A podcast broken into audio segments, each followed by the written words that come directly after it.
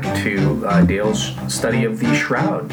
Uh, this is part four of our series. Uh, last time, in part three, we really finished up our discussion of the historical authenticity of the Shroud. You know, evidence place saying that the Shroud is older than the medieval period and uh, can be traced back to the sixth century and probably even to the first century belonging to the historical Jesus himself. However, uh, this time for this episode, we're going to shift focus onto really what was the subject of interest for myself when studying the Shroud evidence. I, I didn't really get into matters of historicity in my own Shroud chapter.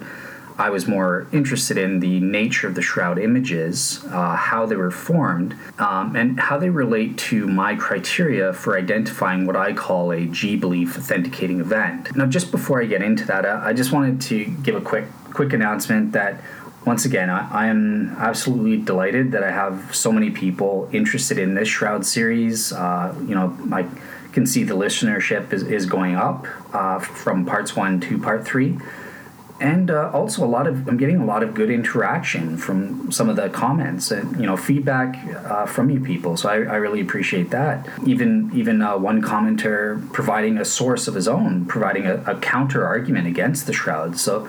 Uh, yeah, I just want you to know I appreciate that a lot. But yeah, just now let's get back into it. So, um, so I said, okay, so the shroud images and their formation constitute a G belief authenticating event. This is our uh, main argument. Okay, so so what is a G belief authenticating event? Well, that's basically in layman's terms. I'm, I'm saying that the shroud images constitute they're miraculous or images or, or images that, um, because of their formation, constitute a sign from God that Christianity is true.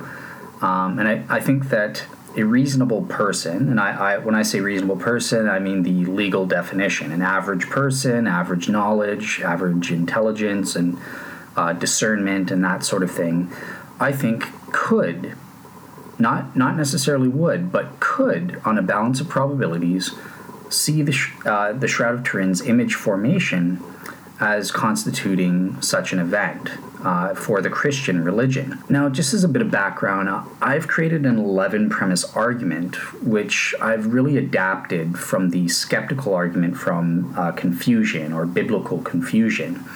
I'm going to be uh, providing a, a, link in the recommended sources so you can take a look at the skeptical version. But I, have sort of twisted that and, and said, okay, uh, Mr. Skeptic, uh, you're right. I, I, think there are f- some forms of confusion God wouldn't allow. And I can use that to argue that if the evidence for a particular event, in this case, the shroud's image formation, fulfill these certain criteria, well, since we know God can't allow any what I call undue confusion, uh, you know, confusion that interferes or hinders with our achieving our ultimate purpose in creation, so long as we meet certain conditions, then, um, then yeah, we can have confidence. This warrants the conclusion that the shroud images are in fact miraculous or these g belief authenticating events as i call them so how do we identify such such events then well, in general, when, when talking about merit, various philosophers have written about this, you know, such as Gary Habermas, Mike Licona,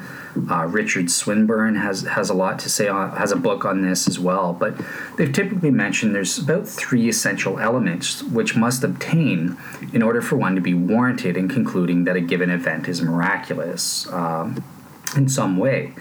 So, what do these elements include? So the, the first one is quite obviously the, the event in question has to be uh, proven to have occurred or that it exists in the present or that it will occur in the future if, if it's a you know a, a prophetic evidence or something like that. Secondly, the event's occurrence has to be quote unquote extraordinary in nature.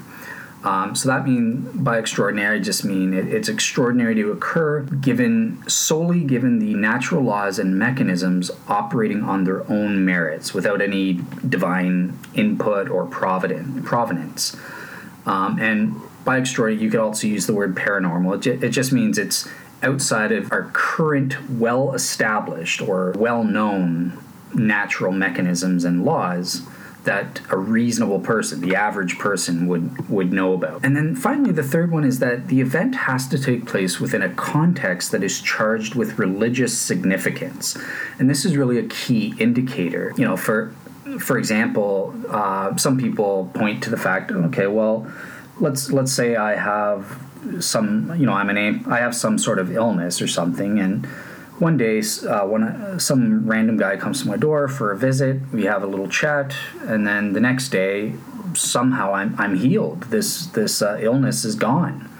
Would that be a miracle? Well, maybe, maybe not. Maybe it's just a uh, some kind of anomaly or something. But um, let's say that same person was a, a a priest, a Catholic priest or something, and they came and they prayed and they did a specific prayer saying, Jesus, uh, heal this heal this person um, in, in your name tomorrow let it be gone and then that person the next day is healed there's a bit of a difference there in terms because of that religious context i I think you would be more warranted in that case in saying there's there's something here. This this is a sign from God. So with my own criteria for being a G belief authenticating event, uh, I've expanded on these three essential elements that philosophers have, have uh, come up with in order to make it de- easier to identify, you know, the, these these events that I call G belief authenticating ones. And I'm going to provide my criteria uh, for this in the sources. So this will be premise eight in my um, in my 11 premise argument. It, you'll you'll see the table there, and that that forms the framework, the overall conceptual framework of how we're going to be evaluating the evidence for the shroud. We're, we're going to be, you know, going through each criteria and, and demonstrating that the shroud can fulfill each of those. Now, just a note that this podcast it's outside of the scope of my shroud series to analyze the criteria themselves. To you know, can I justify that these criteria would warrant a reasonable person in thinking that the shroud images are miraculous or or a G belief authenticating event? I'm more at this point just interested in saying, well, does it fulfill these criteria? And for anyone interested in, well, well, can you justify these criteria? Who cares if it fulfills this? Uh, if if the criteria themselves are not good enough to to make uh, to warrant such a conclusion in the first place? And just you know that that will be coming at some point on on this site or at Reason Press. Uh, I know Andrew has expressed some interest in debating my criteria as a whole on uh, his show, Ask an Atheist Anything. And plus, you guys have already heard some uh, some of uh, what David has to say on some of those criteria, such as the issue of subsumability and the issue of sufficient attachment. So, yeah, uh, you, you guys will get some of that uh, coming up, but that's that lies outside of the scope of what I'm doing here in my Shroud series. Just so you know. Okay, so without further ado, uh, let's get into it. What what is the first criteria? Well, this is what I call criterion A, and obviously, it, it, we have to prove that the actual event, aka the shroud's image formation, and, and the features that are associated with these image, actually exist. Otherwise, if there's no event to explain, then there's nothing to talk about in the first place. So Okay, so that's what we're going to be doing uh, in the next two parts, uh, going over what the various features are you know what the and then from there we'll move on to criterion b which is you know what is their significance for the formation of these body and bloodstain images that we have with the shroud man on the shroud of turin. So in establishing our main argument that the shroud's images and their formation constitutes a G belief authenticating event. As I said, we're going to be looking at certain features. However, there have been a heck of a lot of features that have been and data that we've got gotten from over the years and centuries of, of study, especially with STURP, you know, initiating that first scientific results and, and all of the scientific investigation that's gone on since.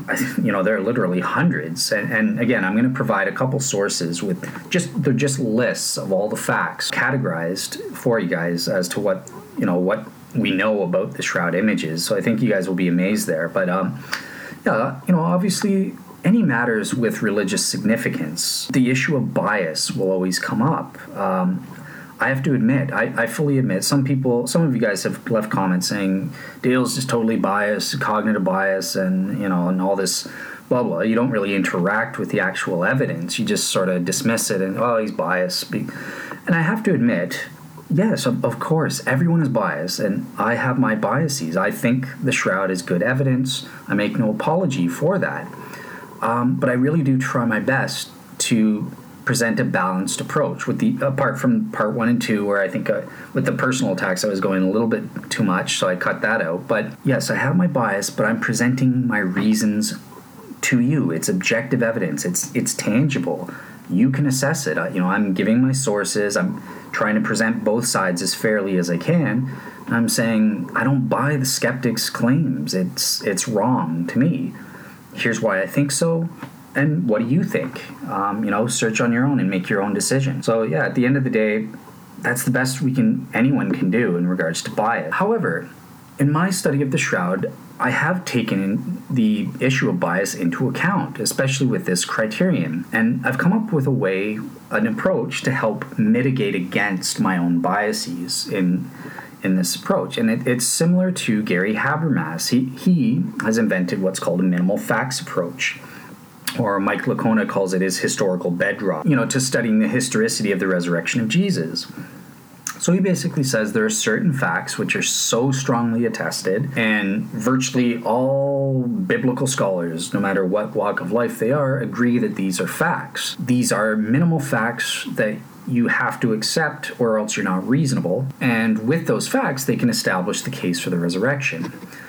Well, likewise with, with the shroud, I actually utilize an approach what I what I've termed this is my own term. So if it sounds stupid, it's it's my fault. But I call it the minimal relevant features approach, or the MRF approach for short. And basically, what I do is um, I, I take the features which are in the first place. I only use features which are strongly attested, or strongly evidenced. Um, so if you remember, I, I, mentioned in part three about there's uh, shroud scholars classify the various facts. Uh, some some of them put it as type A or type B and type C level facts, or others classified as class one, two, or three level fact. And when I'm selecting these features, I'm only using either type A uh, and B level facts or the class 1 facts. And the reason I, I, include type B is class 2 isn't exactly the same as type B. Type type B level facts are solid facts. Cla- class 2 is as well, I would say, you know, stuff like the pollen and dirt, but I don't I, I restrict my use of any pro evidences on that on that side just just to be biased against my ar- my argument that I'm trying to establish here. So so really in the selection I'm using the uncontroversial or the, the, almost unquestionable level facts that we have, or at the least, they're very strongly evidenced. And then the second criterion is the scholarly consensus. And I'm not quite as rigorous as Gary Habermas. I don't I don't think we need it as high, but I, my level facts are I'm saying that there's a scholarly consensus that the facts I'm using are true. About two thirds to three quarters of the scholars agree that this fact that I'm using is true. So those are the two ways I select my minimal relevant features, the ones that I'm using to establish positively my case. And just a note on the scholarly consensus uh, issue. No, I, I, haven't gone out and actually counted individual shroud scholars like Gary Habermas does in regards to the resurrection. It, this is just sort of my general sense from what I've read and what I've seen of the field. It, it seems like a strong majority do support the facts that I'm using. However, the scholarly consensus that that isn't important. That's more of a psychological comfort criterion. It, it gives you, you know, some comfort that well, the experts uh, they agree with this fact. Kind of, kind of like how Darwinists like to say, well, the, all the scientists, the, all the biologists agree that Darwinism and intelligent design is garbage. That must be true. Well, no, that that's not the way you determine truth, but it it's something that's a, a comfort for your opinions. It's something that indicates well, if the experts, if the majority of experts think this is true, there must be something there. And then it's really the first criterion. Well, it's the fact that these are strongly evidence that warrants the fact that you should be using these facts and that all image forming hypotheses must account for the facts that I'm including. You know, don't worry about the scholarly consensus. If you think that's meaningless and I, I shouldn't be, we shouldn't care about that. Just go by the fact that there's strong evidence. There, these are well established and and or even unquestionable facts. They're uncontroversial. You know, so many people, so many scholars accept them, and they've been established scientifically. Now, before moving on, at this juncture, I can see the Shroud skeptic uh, coming up with an objection. Okay, um, so I understand your minimal relevant features approach, Dale. However, don't forget about that bias, right? Because you're the one selecting these features that you're going to be using and which other ones you're going to be ignoring maybe this could lead to some sort of selection bias effect. You know, may, maybe you're cherry picking. Maybe you've got confirmation bias, or you know, one of these other selection bias fallacies that you're you're uh, using. And this is actually uh, an interesting video by uh, an atheist, well-known atheist who's been on Unbelievable, Matt Dillahunty, um, and I'll, I'll link to his video because he has a a video uh, where he responds to minimal fact type approaches, and he raises this as one of his issues. So I, think the Shroud skeptic is is right here. I mean, there there should be. How do we mitigate against sort of selection bias? Am I just selecting the facts that well, this helps my case? Oh, that that fact doesn't help my case. Let's ignore that. So, as part of my MRF approach, I also will be including an analysis of what's called what I call potential counter features or counter facts. To some degree, we, we address some of those in uh, part three of my study, or and and part one as well. The carbon dating is a counter feature, right?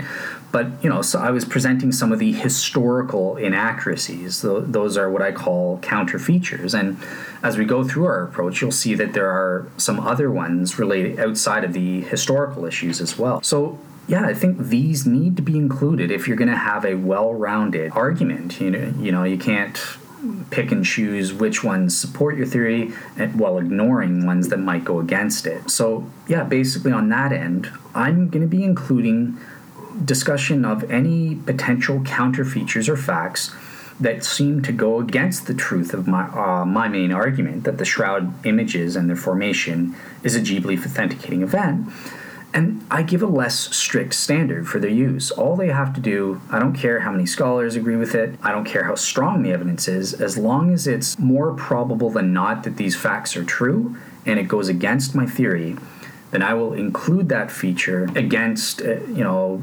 establishing my argument or in favor of the Shroud skeptic, any natural theories that the Shroud skeptic puts forward. So the counter features are only there to hurt my case. They won't be used in any way to, you know, argue against natu- a naturalistic hypothesis or anything like that.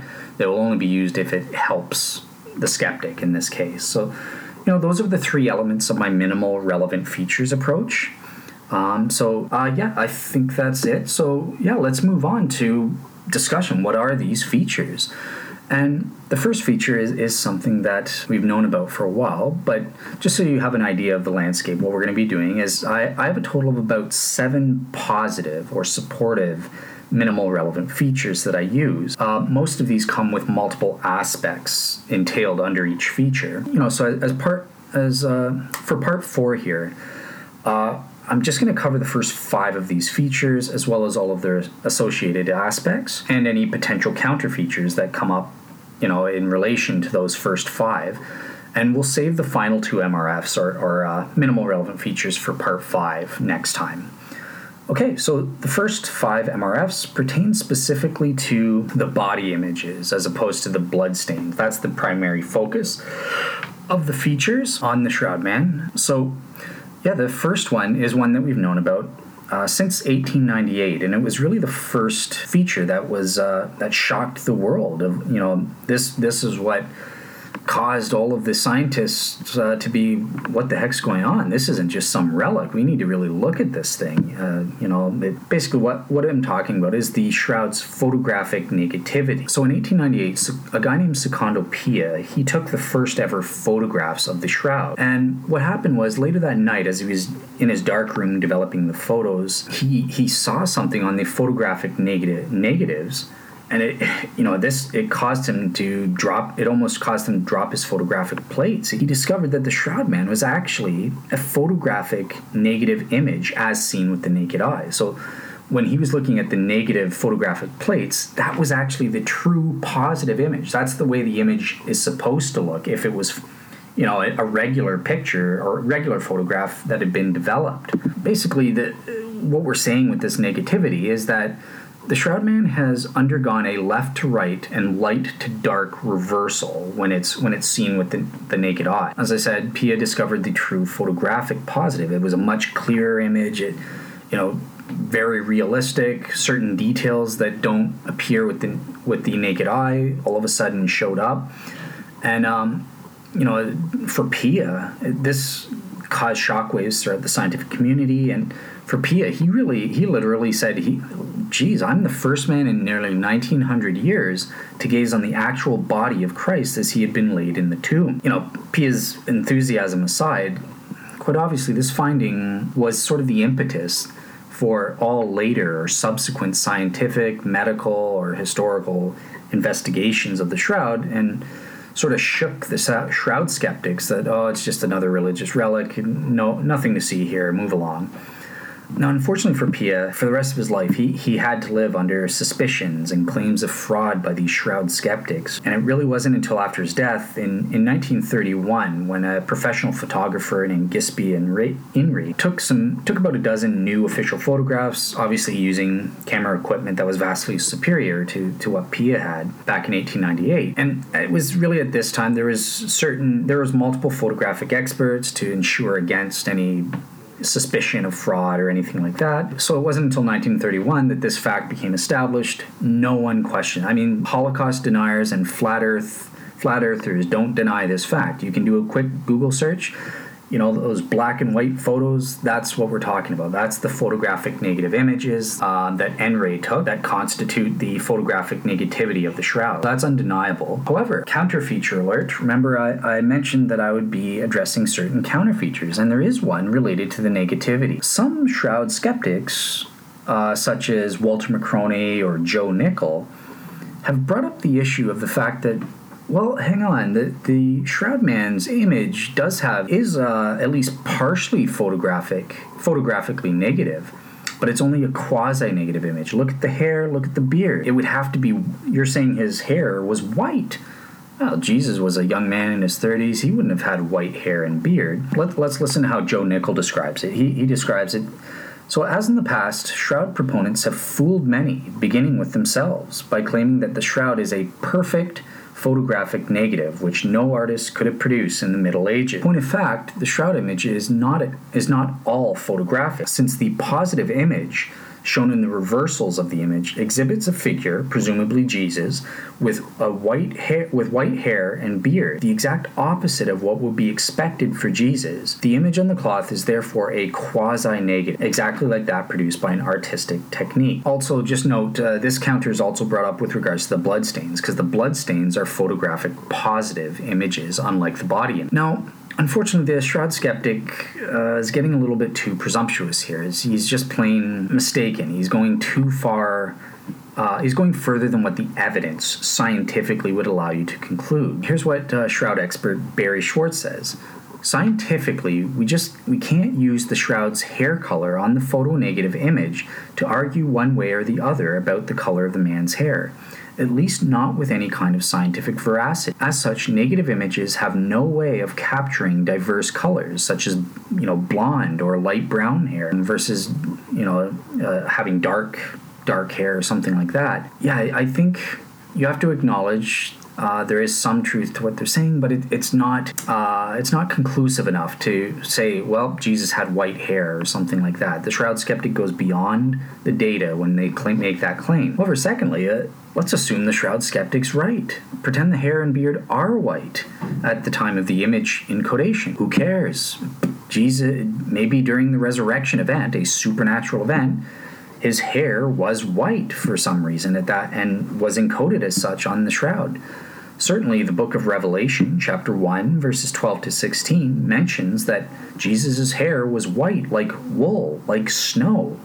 So it does seem that the early Christian church could have a an acceptable conception of Jesus having white hair. Maybe there was actually some historical truth behind verses like this. Just as a cautionary note, though, obviously Revelation is apocalyptic literature, it's highly symbolic, so you know, don't rely on that too heavily uh, to prove prove a case, but still, it, it, establishes this principle that early Christians could depict Jesus as having white hair and beard, and maybe that's based in some kind of historical reality. Either way, I, I don't think the quasi negativity counter feature is really compelling evidence against our main argument. I would deem it to be an irrelevant factor either way. I'm, I'm happy either way, it doesn't make any impact.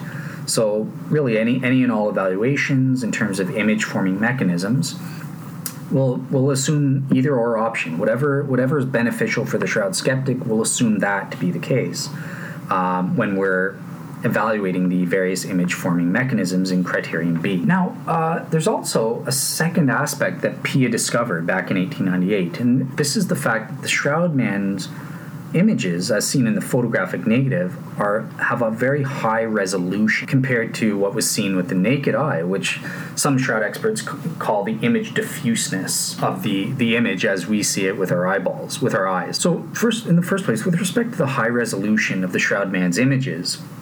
STURP has uh, actually taken measures to scientifically quantify the details of this specific feature. So, for example, the, the lips, which have the lowest image resolution, can actually be measured to be uh, 4.9 plus or minus 0.5 millimeters at the 5% MTF value, whereas the bloodstains, on the other hand, have a much higher resolution, being at least 10 times better. Okay, that's a bunch of scientific mumbo jumbo. What the heck does that mean? So, in layman's terms, it basically means that the sh- the uh, Shroudman's images, based on the high resolution, means that we can see details as small as 0.5 centimeters or one fifth of an inch can be discerned on the negative images of the Shroudman. So the, these are things like the lips, or we can see a, a non-image area that's detectable between the Shroudman's fingers, for example. Uh, so that's really what we mean by the high resolution feature. And as I said, this this is in direct contrast to what we see when we just look at the shroud with our eyes. Because I think I alluded to in a previous podcast that the shroud images to the naked eye lack any sort of definable border or or contours which surround them. Um, and this is why it, it, it's hard to make out uh, or see the shroudman, especially when, when standing close up. That the body images actually seem to completely disappear when viewed with the human eye and standing up close, approximately within one to two meters or six to ten feet. Uh, so that's the image diffuseness um, aspect, in contrast to the high resolution, which is seen in the photographic negative images of the shroud. Okay, um, so moving on to our second minimal relevant feature.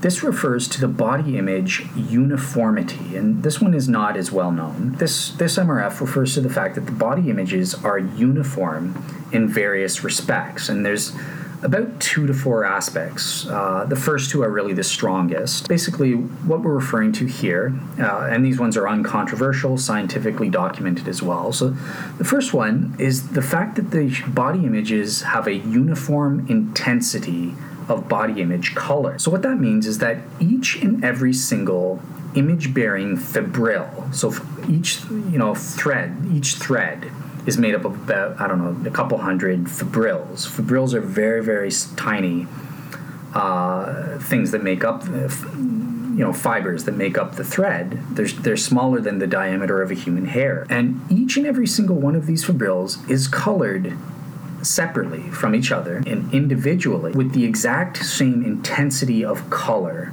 as every other one. So that, that straw yellow coloring that you see, that intense intensity is the exact same on each separate individual fibril.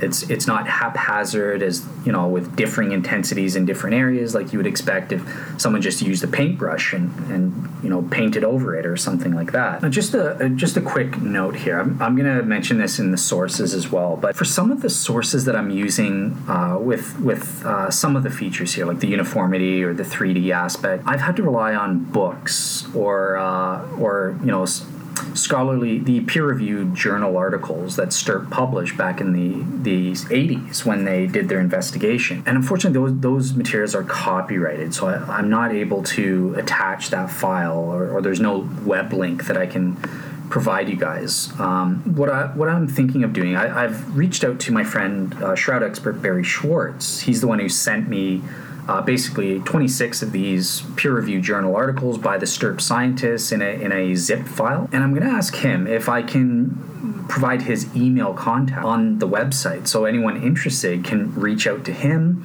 And I, I think he would be happy on a personal level to, to send you all 26 of these files. I'll, I'll mention t- at least two of the articles where I'm getting the 3D, where I'm getting some of these features from that aren't referenced or don't have web links.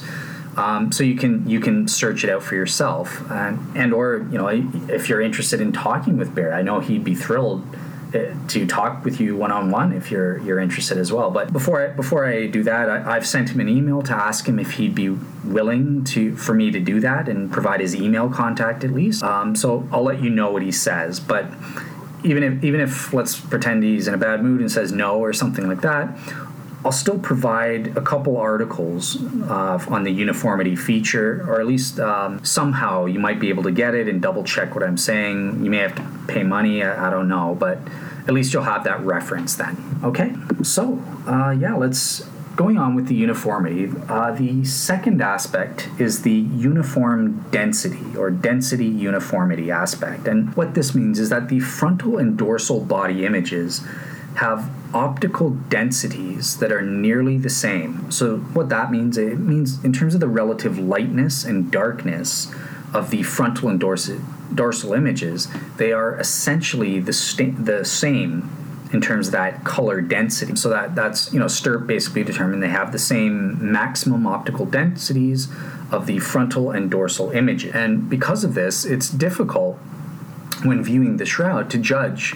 at least with normal human visual perception, which of those images is darker than the other. They, they appear to be about the same. Furthermore, just as a, a quick side note, this is more relevant to another feature coming up, but STURP also confirmed that the shroud image is continuously shaded on both images, at least to some degree over its full extent. I'll, I'll get into that later. That's part of another feature. But yeah, to you know, to be more specific, uh, in terms of being scientifically quantified, they've discovered that both the frontal and dorsal body images are very faint, each having typical reflected optical densities of less than 0.1 within the visible range. Now, just before, not to get uh, too ahead of myself with the evaluation of the various image forming mechanisms, but just to give you a sense of why is this important? What the heck are you talking about? There are going to be some image forming hypotheses that postulates that we might, ex- you know, that has certain postulations where we might expect one of the images to be darker than the other, or, or in,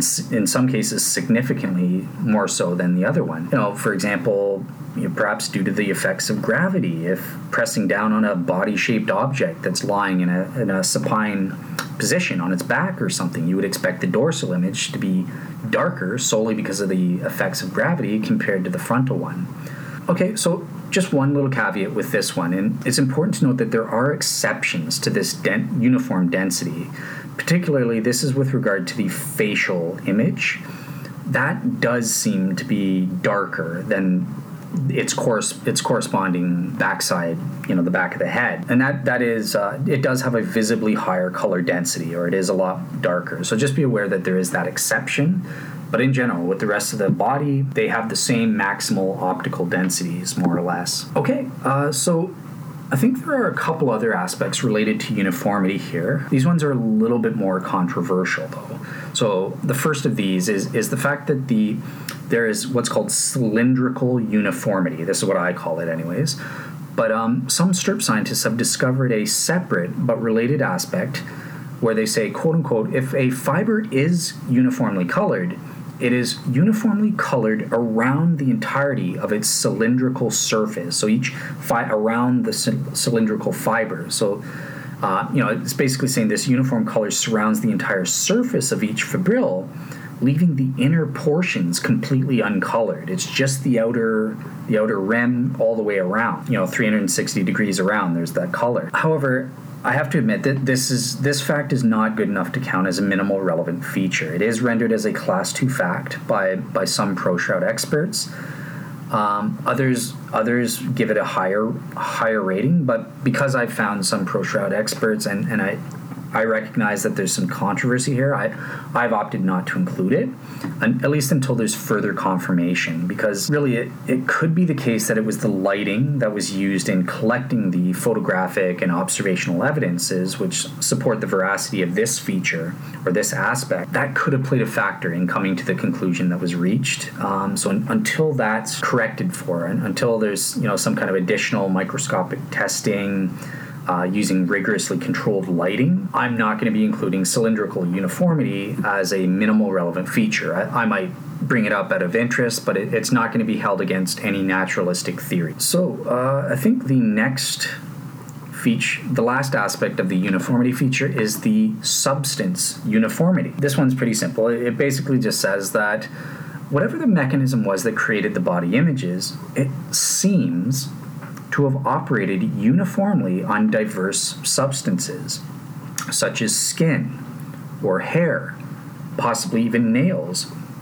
And if, if you buy the arguments, the flowers and even metal from those coins. Remember those Pontius Pilate coins I, re- I referenced in part three? If they're there, it, it's also working on metal. So it seems to be working on various diverse substances. However, um, this fact, I would say, is not necessary for establishing our main argument, and also some theories don't postulate it. So ra- rather, you know, they don't postulate a real human body or something like that. And even though I think we can prove that, it's not necessary for my argument. So I, I don't, I don't, I don't even want to say necessarily you know i don't want to assume as a minimal relevant feature it has to be a real body you know maybe it was a statue so it's all the same substance or something like that so the substance uniformity and cylindrical uniformity, just be aware of them as aspects. With the latter, the substance uniformity, I will use this as a, a minimal relevant feature for any theories that uh, that accept or that they posit the use of a body as opposed to a statue or something like that.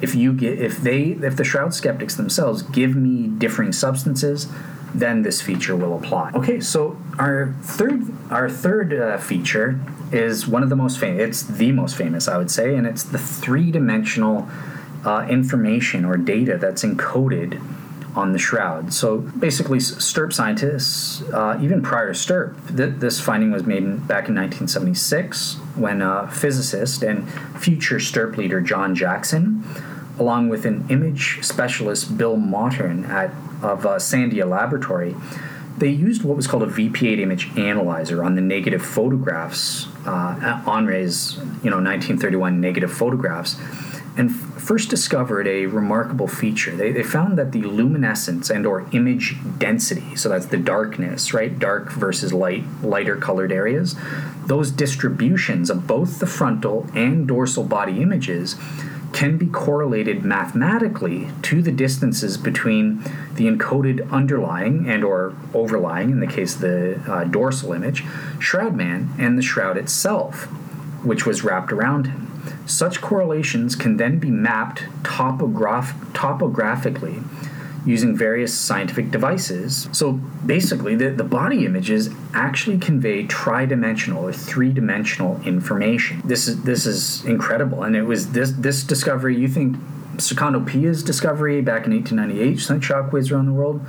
This was at, caused so much of a stir. I mean, it was this finding single-handedly that.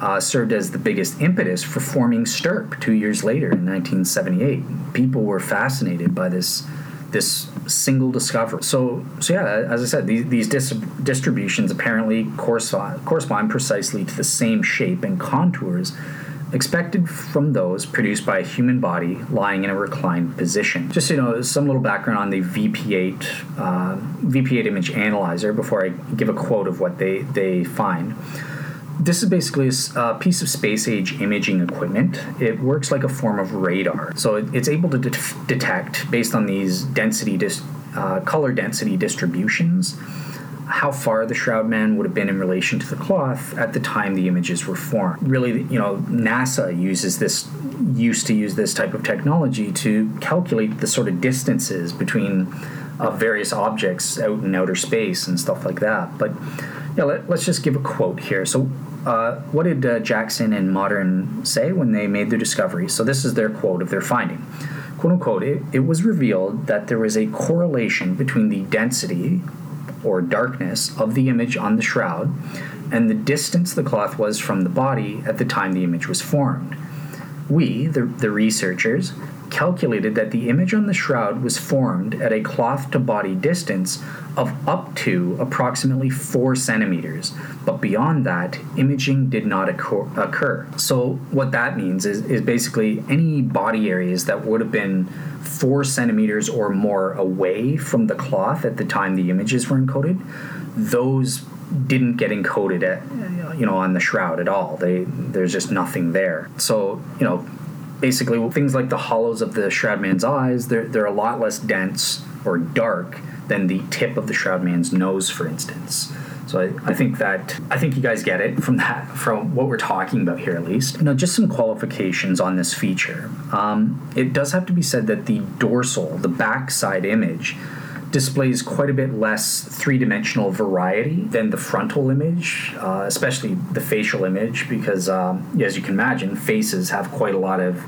differing levels, right? Your cheeks compared to your nose or the hollows of your eyes. But uh, with the dorsal image, this, this is really presumed to be the effects of gravity. It, you know, it flatten, the body flattens against the cloth lying on a stone slab or something like that. Also, I, I, also have to admit as a qualification that there are some minor disruptions in the shroud's three-dimensional information. Uh, it, you know, it's it's not perfect, but really th- these disruptions only occur in locations where there is something disrupting the results. So this, you know, like the blood stains, you know, but any body areas where where it's unhindered, there's no blood stains or water stains or something like that. The 3D information represented there is spot on. It's perfect. And finally, we also have to clarify something here because I, am using the word 3D. Barrie Schwortz would probably take me to task for misleading you because it's it's not actually the case. These shroud images are not three dimensional. Um, they're not, at least not truly three dimensional, right? Because that would imply 360 degrees of information. So instead, it's more accurate to say that, in Barrie's words, quote unquote, what we actually see in the shroud image is an accurate dimensional relief similar to that created by the bas relief art technique. You know, the result in the shroud is a natural relief of a human form. So just beware that's technically the way you should say it. It, it conveys this topographical information and three dimensional features, but it's not 360 degree uh, of information, like, you know, like a statue or something like that. It's more akin to a bas relief. However, I think it's important to mention here that no other artwork, picture, or photograph in history, nothing, not a single one, I dare the Shroud skeptics listening to find one, uh, has ever had this three dimensional property. You know, the, the best the artists of such works can do is really just suggest depth through the use of shadow and light effects uh, or employing, you know, illusion inducing techniques of some kind. Um, so, really, artistic methods uh, of this nature, at least, can only really trick the eyes into perceiving the dimension of depth, but they do not actually produce it. And fortunately for us, the VP8 image analyzer it doesn't share the same misperceptions that human beings do through you know or, or the illusions that human beings can be privy to using the unaided eye what this means is that the only way for an artist some painter something like that to reproduce the 3d 3d data revealed by this modern scientific technology would be if uh, him or her painted a, a typographical diagram of a human face. But once you do that, you know, the resultant image, it would no longer look anything like a real human face when we were looking at it with the naked eye. Instead, you know, we would very clearly have a discernible diagram of a human face, not a picture of a human face. Uh, so yeah, I think that's sort of ridiculous of any shroud skeptics to try and mention, but yeah, we'll, we'll get into that in the image forming mechanisms in criterion B when we get to there. So yeah, let's let's move on to the next. Uh, this is our fourth minimal relevant feature. This again has multiple aspects, unlike the the third feature. So this refers to the vertical projection or vertical alignment uh, or wrapping distortions that are um, have been found on the shroud. But in the fir- first place, the first aspect of this feature is that what we have with the shroud is both images are f- continuous, full length images. So remember, I, I, sort of alluded to in I think in the uniformity aspect that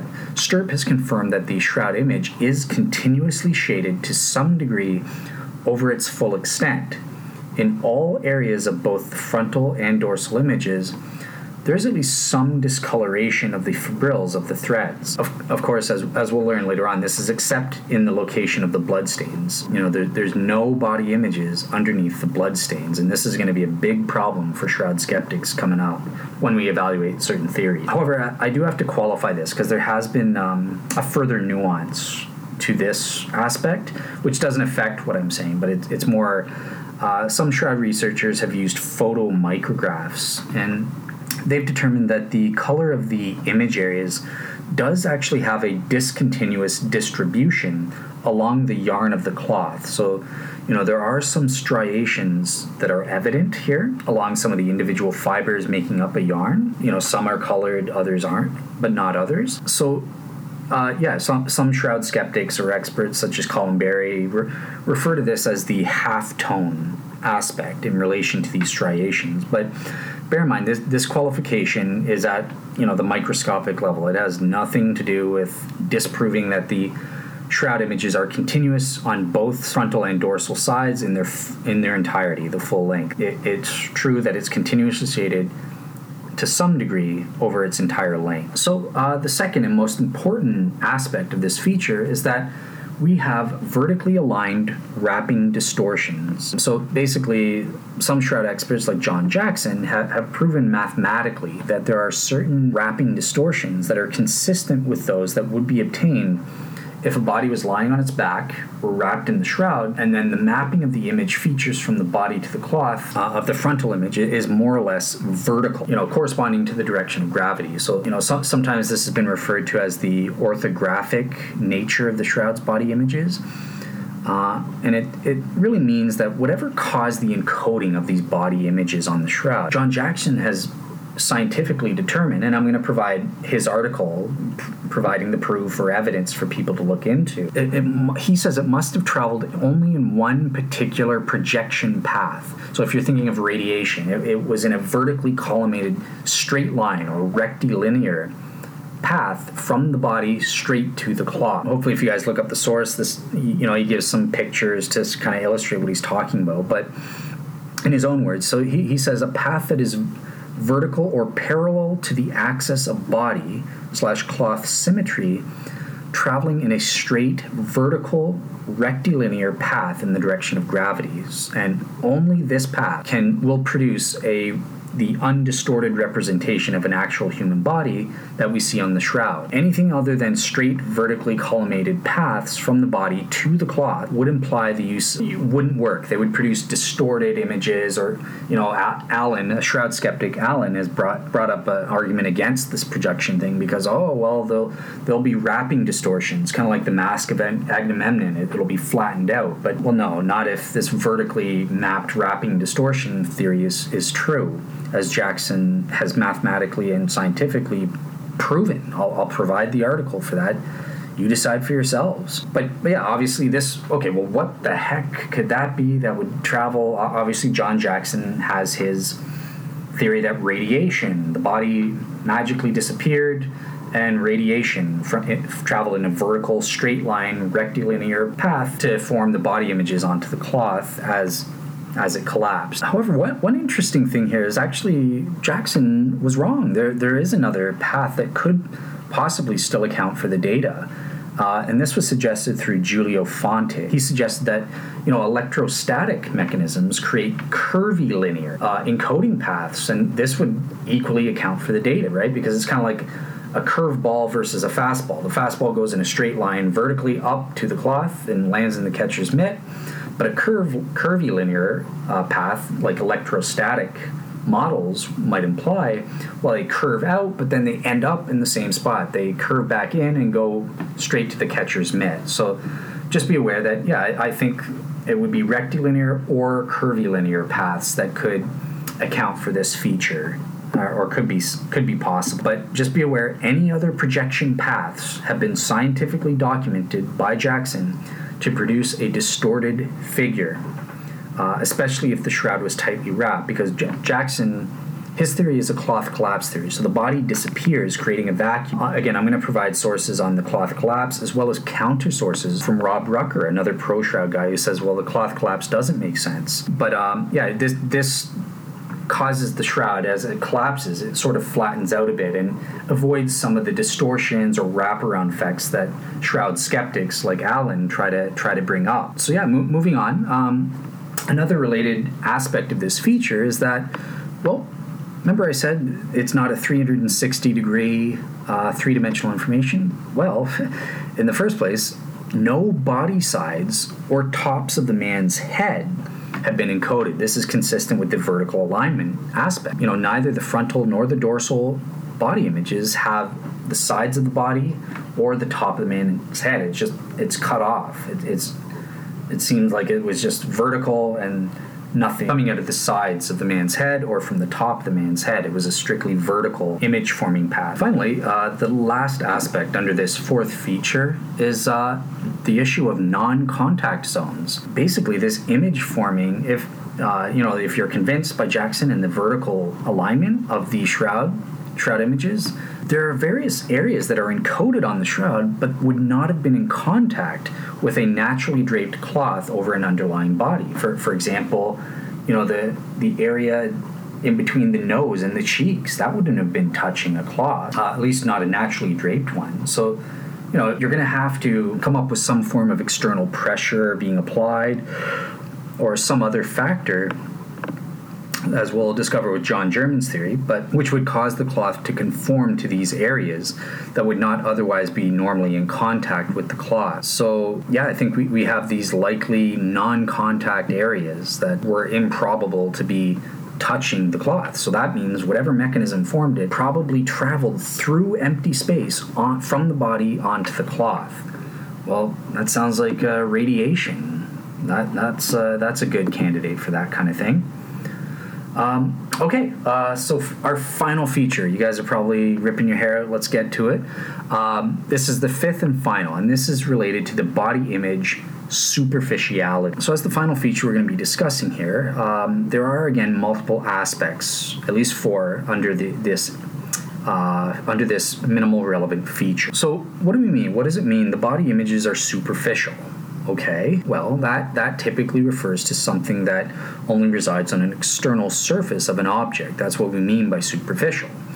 So it's important to note that with the shroud, things are a little bit more complicated. There's at least three different senses in which the shroud images can be said to be superficial. Those images, the first level is the obvious one. That's at the fabric level. The images are superficial. So basically the at the fabric level these superficial colorations cumulatively, cumulatively produce the phenomenon the image it, it, it doesn't soak all the way through and that sort of thing it, it seems to be just at a superficial level at that you know macroscopic observational level the second is the one is the thread level superficiality. So that means that the coloration that makes up the, bo- the body images extend only to depths of two to three fibers into the thread. Bear in mind, a typical thread is, is made up of approximately 200 fibril. So it, it only covers it covers two or three of these fiber of these 200 fibers making up a single thread. Really superficial. Finally, there's a third level as well, and this is at the level of the fibers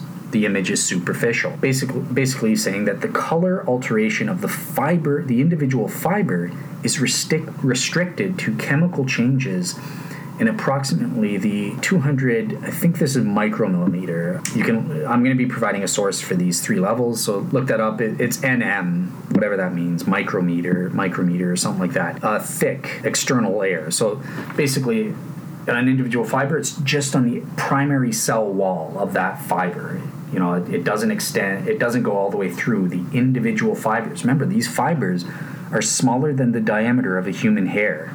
This is incredible, and this is going to rule out a whole bunch of skeptics' uh, artistic theories, that's for sure. But we'll get to that later. So, okay, so this is the this is just their quote of what I just said. But yeah, so at the fabric level, the image's coloring only resides on the external surface of the cloth and does not penetrate the whole cloth in any image area. And it doesn't go beyond where any two or more fibrils cross over one another. Um, so that you know, if there was a crossover, there would be a white spot on the lower fibril. The thread level, as I said, it, it only extends down to the two top two to three fibrils of each thread.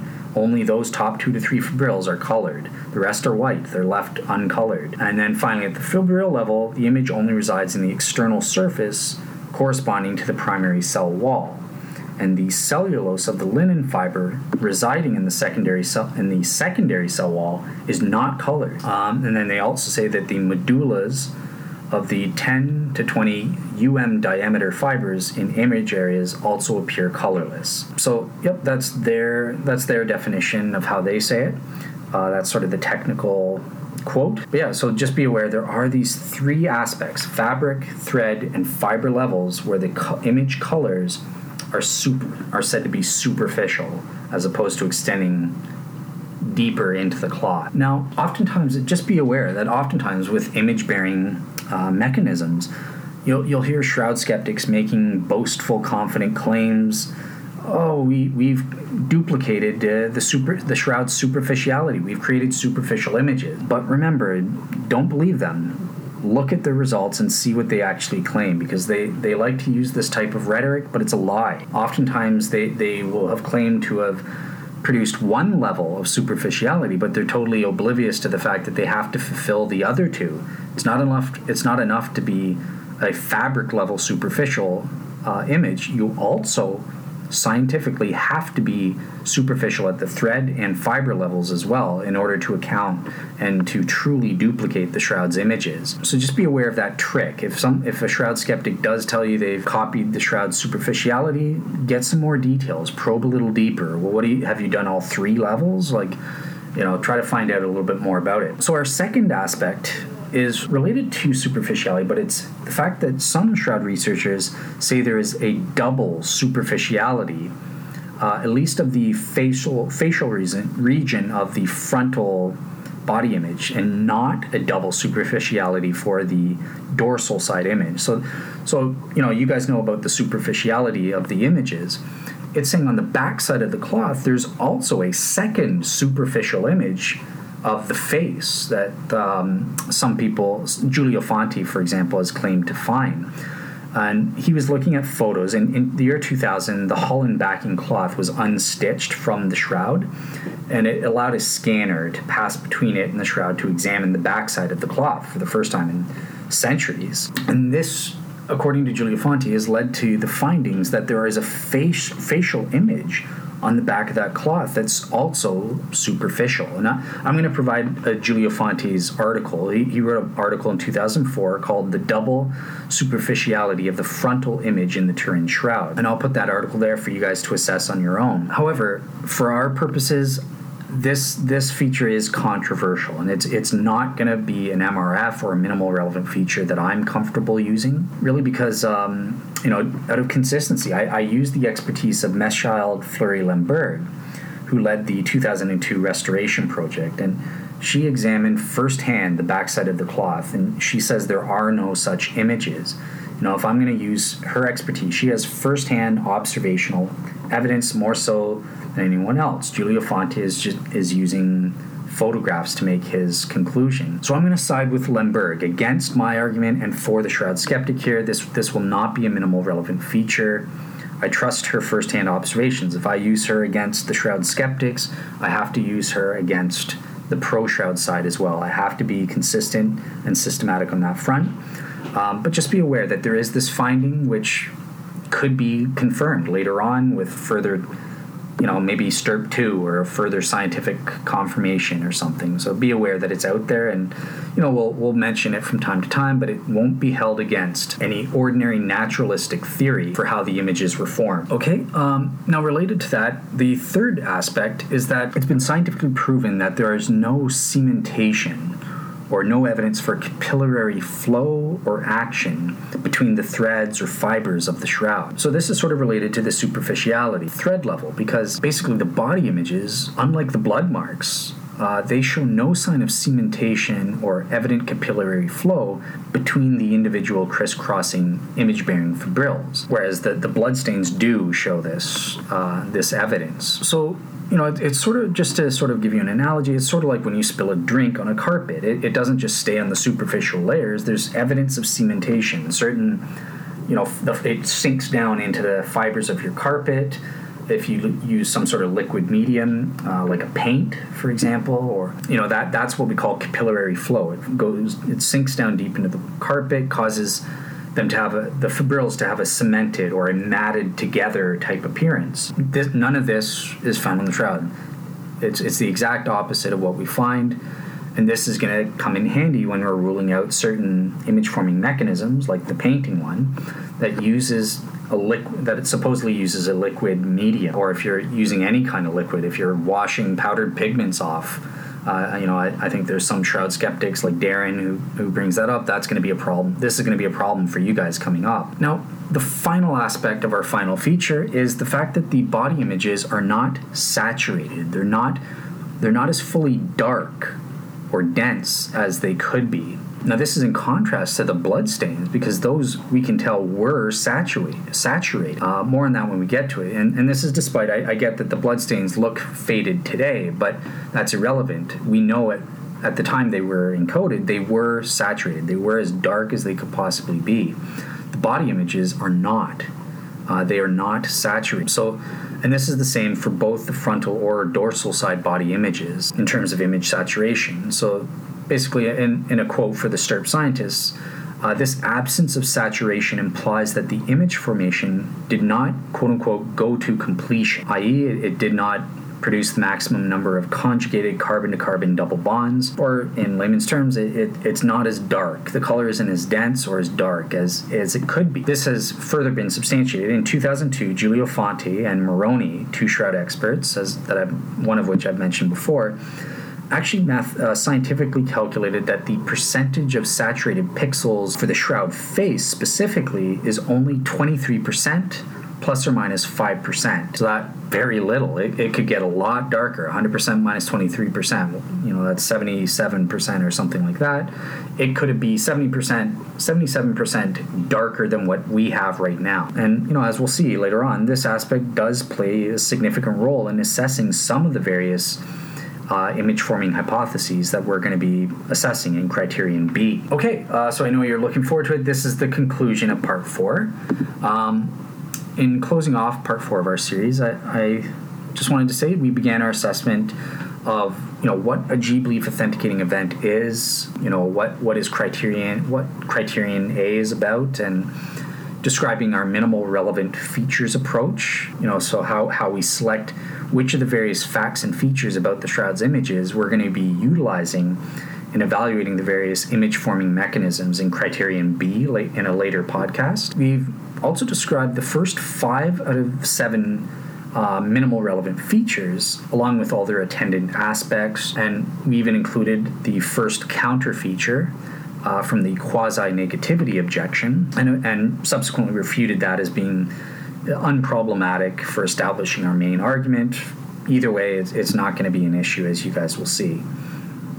But uh, in fairness to the Shroud Skeptic, we will not hold whatever whatever interpretation of the quasi negativity issue supports the natural theories or mechanisms. We will go with that to bend over backward for the Shroud Skeptic. So, what are we going to do next time in part five? Well, we're going to finish off criterion A by presenting the final two minimal relevant features or MRFs. Really, these are related to the various biological, anatomical details, you know, this in- including aspects about the blood stains and body fluids that are present on the shroud, and as well uh, just list off some of the additional features, which is MRF number seven, uh, again, which are relevant to the image formation question. So, yeah, with that uh, said, thank you so much for listening and have a great week. Bye bye.